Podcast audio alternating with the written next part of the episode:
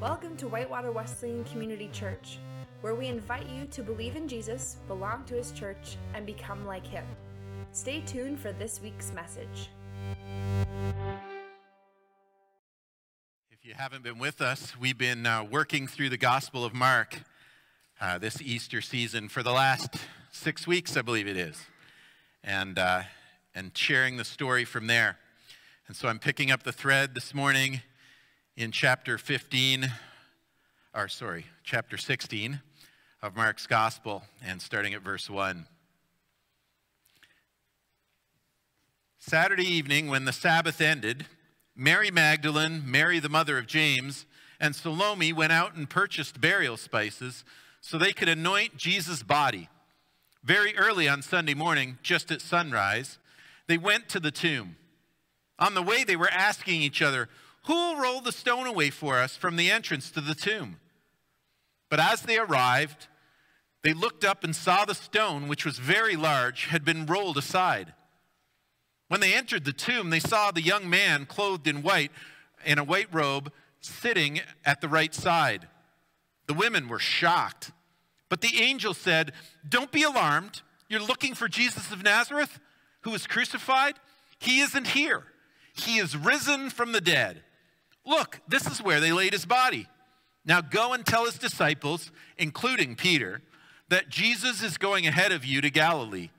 You will see him there, just as he told you before he died. The women fled from the tomb, trembling and bewildered, and they said nothing to anyone because they were too frightened. So last year, if you if you were with us, uh, I don't know if you noticed, but uh, you might have noticed that I preached on that same passage. And uh, so the story ended, and uh, Mark's gospel has kind of three alternate endings, but the first one, the short version, ends as this passage did with. Uh, with the women fled from the tomb, trembling and bewildered, and they said nothing to anyone because they were too frightened. So they encountered the risen uh, Jesus. They, they came to the tomb. He's gone. The angel tells them he's risen from the dead. And they go away and they flee the tomb, trembling, bewildered. They're scared to death.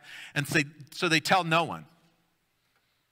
But as we pointed out then, since Mark knows the story to write it down, and since we have the other two alternate endings that also expand on the story and talk about how the other disciples learned of it and uh, how the word started to spread, we know that they told somebody, right? Like they didn't stick with their first instinct, but their first instinct was to say nothing to anyone.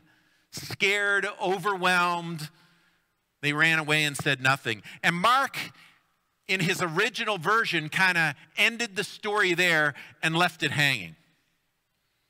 And my, my theory would be he did it that way so that all of his listeners who were, who were reading the story, they would get to that part, and whether they were reading it or having it read to them, they'd, they'd hear the whole story of Jesus' life. And, and Mark's gospel is like 10, the first 10 chapters, it's 16 chapters long. First 10 chapters cover his whole life up until his last week and then six chapters on one week before his death.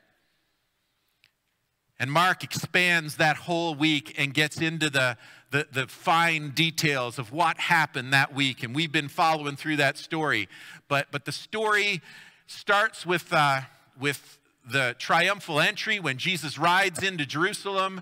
And uh, throughout the week, the religious leaders, they try to get something on Jesus, and they never seem to be able to get the upper hand until Thursday when they try him and uh, they bring false charges and they contradict themselves, but he's silent at every step of the, uh, of the trial. And then when he finally speaks, they charge him with blasphemy, with, with claiming something that, that would, would be unrighteous before God. And, and they ask him who he is. Is he the Messiah? And he says, I am.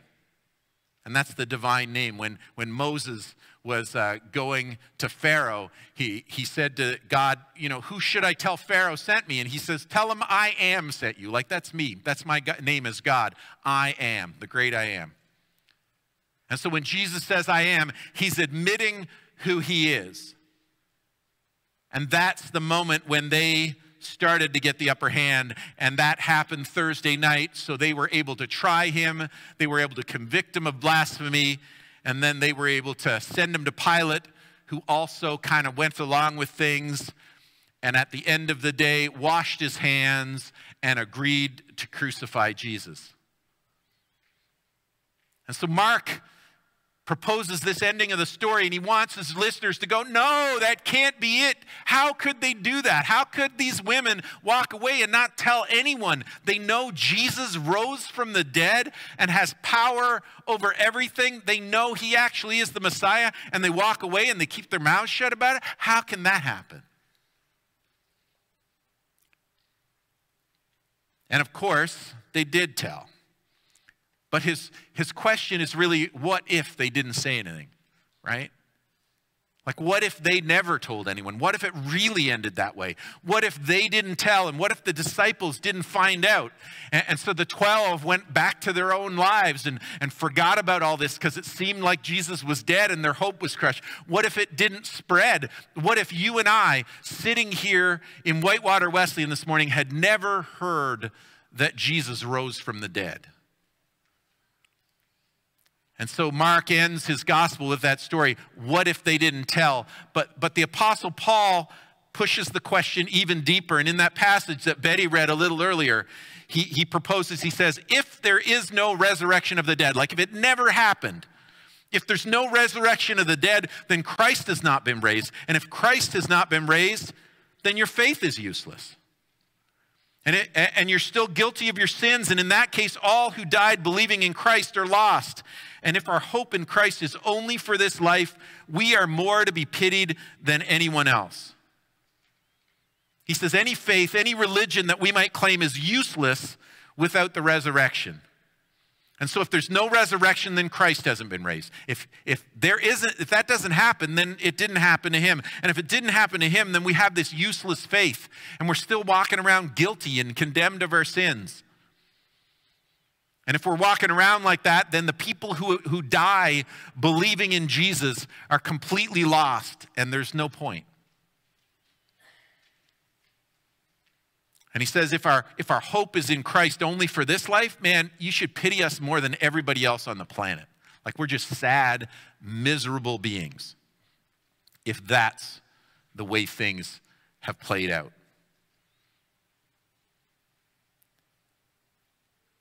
In that case, all who have died believing in Christ are lost, and if our hope is in Christ only for this life, we are more to be pitied than anyone in the world. And so we look at it this morning and we would say the whole thing hinges on the resurrection of the dead that the whole story that we believe in, the whole thing that makes us who we are, the whole thing that means that it's worthwhile for us to gather in here this morning and sing those praises at the top of our lungs is because Jesus actually rose and we can look at that with resurrection hope for life. And so Paul says, What if that didn't happen? Well, if that didn't happen, then he didn't rise. And if he didn't rise, then our faith is useless and, and it doesn't lead to anything. And when you die, you just die, and, and that's hopeless. And, and if we're only hoping in this life, if we're only looking for satisfaction in this life, if we're putting all of our hope in, in the things that we can gather and the kind of life that we can build for ourselves and the kind of career that we can have and the kind of relationships that we can have, if we look at our happiness in terms of the those things of this world, and that's all there is.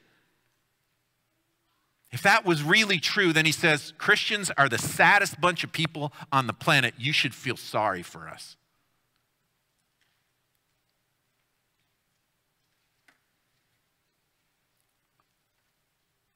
And so he hinges everything in life on the resurrection.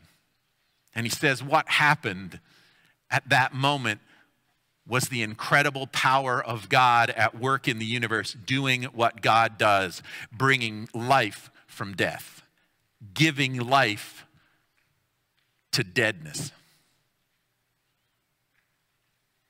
And so he leads logically, this leads to that. And if, if there's no resurrection, then the whole thing's a wash. Pointless. No future, no hope. But of course, Paul doesn't believe that. He doesn't believe that there's no hope. He doesn't believe that there's no future. He doesn't believe that we should be felt sorry for because he believes in the resurrection. But it's not just that he believes in the resurrection so we can say, well, when I die, I'll get to go to heaven, and, and whatever's gone wrong in this life, it'll all be made right then. That's what one preacher called pie in the sky when I die by and by. Like he says, look, that's, that's not what Christianity is. It's not like waiting and going, boy, this life really stinks, and one day I'll get to go be with Jesus. That's not what it is. That's not what he's pointing to. He doesn't say hope in this life is pointless because our only hope is in the resurrection. He says, hope in this life only. Like he's not saying there's no hope for this life, but he goes, when things start with Jesus, Jesus points out that the, the kingdom has come now. And when Jesus came to proclaim the kingdom, he said, The kingdom has come and the kingdom is coming. And when he prays for, uh, teaches his disciples how to pray, he says to them, Look, what do they, what do they pray? Your kingdom come on earth as it is in heaven. Right. He goes, We're going to start now, and our reality is going to bleed into heaven. Like it's, it's going to go over that bump that we call death, but it's like a, a speed bump in the road. It's, it's nothing to be worried about. He tells us death has no sting. Why? Because we're not only not focusing on this life and the things of this life for our satisfaction and for our meaning, for our purpose. It's not that only this life is useless all by itself. He says, look, and, we're waiting for heaven. He says it both ways. He goes, it's pointless to just believe in this world, but we do have hope in this world because of the world we're going to. And so it isn't one or the other. It's not heaven or, or your earthly life. He starts his kingdom now and he teaches his disciples and he teaches the church to follow him and to live according to kingdom values and to live lives of love now so that we can ready ourselves for the transition. So when we walk over that step into the great beyond, we do it because we're ready for it. Because we've already started living it out because we've started to living like we love each other and we love the whole world, even our enemies. And so Jesus taught them to start living like they were in the kingdom now because the kingdom has already started to come. So that the minute that you believe in Jesus, the minute that you accept that the resurrection is a reality, that life starts to grow in you. And so Jesus kept referring to it as abundant life because, ironically, it's when you give up your life that you find it. And so he leads them into a kingdom that's about sacrifice, but that's more full and more satisfying and more purposeful than any other way you could live. And so he says, if we only counted on this life, then our faith is useless. Like there's no point in it. It doesn't, it doesn't lead anywhere, it doesn't do anything. And then even our future uh, is, is in jeopardy because we're not going to heaven and nothing's out there. But he says, because there's a resurrection, the power of the resurrection, it doesn't just mean that we will get to live forever one day in heaven. It also means that we begin to live the moment that we accept his resurrection power. That it moves into us at the very moment that we allow him to and it starts to transform us until our lives look like His and we walk around living out the kingdom and living like Him to such a degree that it starts to have an impact on the people around us. And so the message that Paul's trying to tell them is like, we got to start this now. We're not waiting for anything. Heaven has started to exert its influence on us. And so Jesus says, look, your kingdom come on earth as it is in heaven. Like, let's let that bleed into this world instead of waiting for that world and demarking and saying this is bad and that's good. He says, let's start living like we're already there because it is already inside of us. The kingdom isn't out there somewhere waiting for us. The kingdom has moved into our hearts and it's starting to do its business on us, starting to shape us and fill us and give us purpose, and more than that, to give us hope. It brings back to life every part of our lives that have succumbed to deadness. And it can be really easy sometimes to feel the deadness of our world and the deadness of our living. And we feel like, ah, I just feel like there's something missing. I feel like I'm not really living and I feel like I'm not really alive. It can be easy to, to succumb to that kind of hopelessness and that sense of despair. But Jesus invites us into something bigger and broader and more powerful and more hopeful than any of that. He invites us into his kingdom, and because of his resurrection, we have purpose and we have hope. And so life takes over everything in us that feels the most dead. And he offers us that abundant life that fills us and satisfies us and leads us on the great adventure of following Him and seeking after Him more than anything else because it's way more satisfying than any other way to live. The kingdom has come, and the kingdom's moved into our neighborhood and into our lives and it beckons us to follow it and to live by it and to experience the beauty of it. So that heaven isn't all that different for us. And if we live out that kingdom, if we hear Jesus' call, if we follow after him, if we hear the Apostle Paul say what that hope and that resurrection's done in him, then we start walking after him and we go places and our lives completely change. And so that hope and that joy takes up residence. And it all leads from the resurrection. So we just don't talk about it as a theory on Easter. Oh, that's really nice. Jesus came back from the dead. Isn't that cool? And maybe someday we'll get to go to be in heaven with him we believe it comes and it grabs a hold of us and it changes our lives forever. Hope comes from the resurrection and it causes the kingdom to bleed into the here and now and to pull us into life that will last forever and fulfill us completely. Let's pray together. God, this morning as we've gathered, we've sung hymns of hope and life. We've sung about your resurrection and, and heard stories about the impact that you have on us, the way that you free us from the mistakes that we've made and the guilt of our sins. And yet we know that your resurrection power does so much more than that. We thank you this morning for the call of, of the gospel and the call that Paul issues on your behalf that we would come follow you, that we would fill our hearts with the hope of your resurrection, knowing that it changes everything.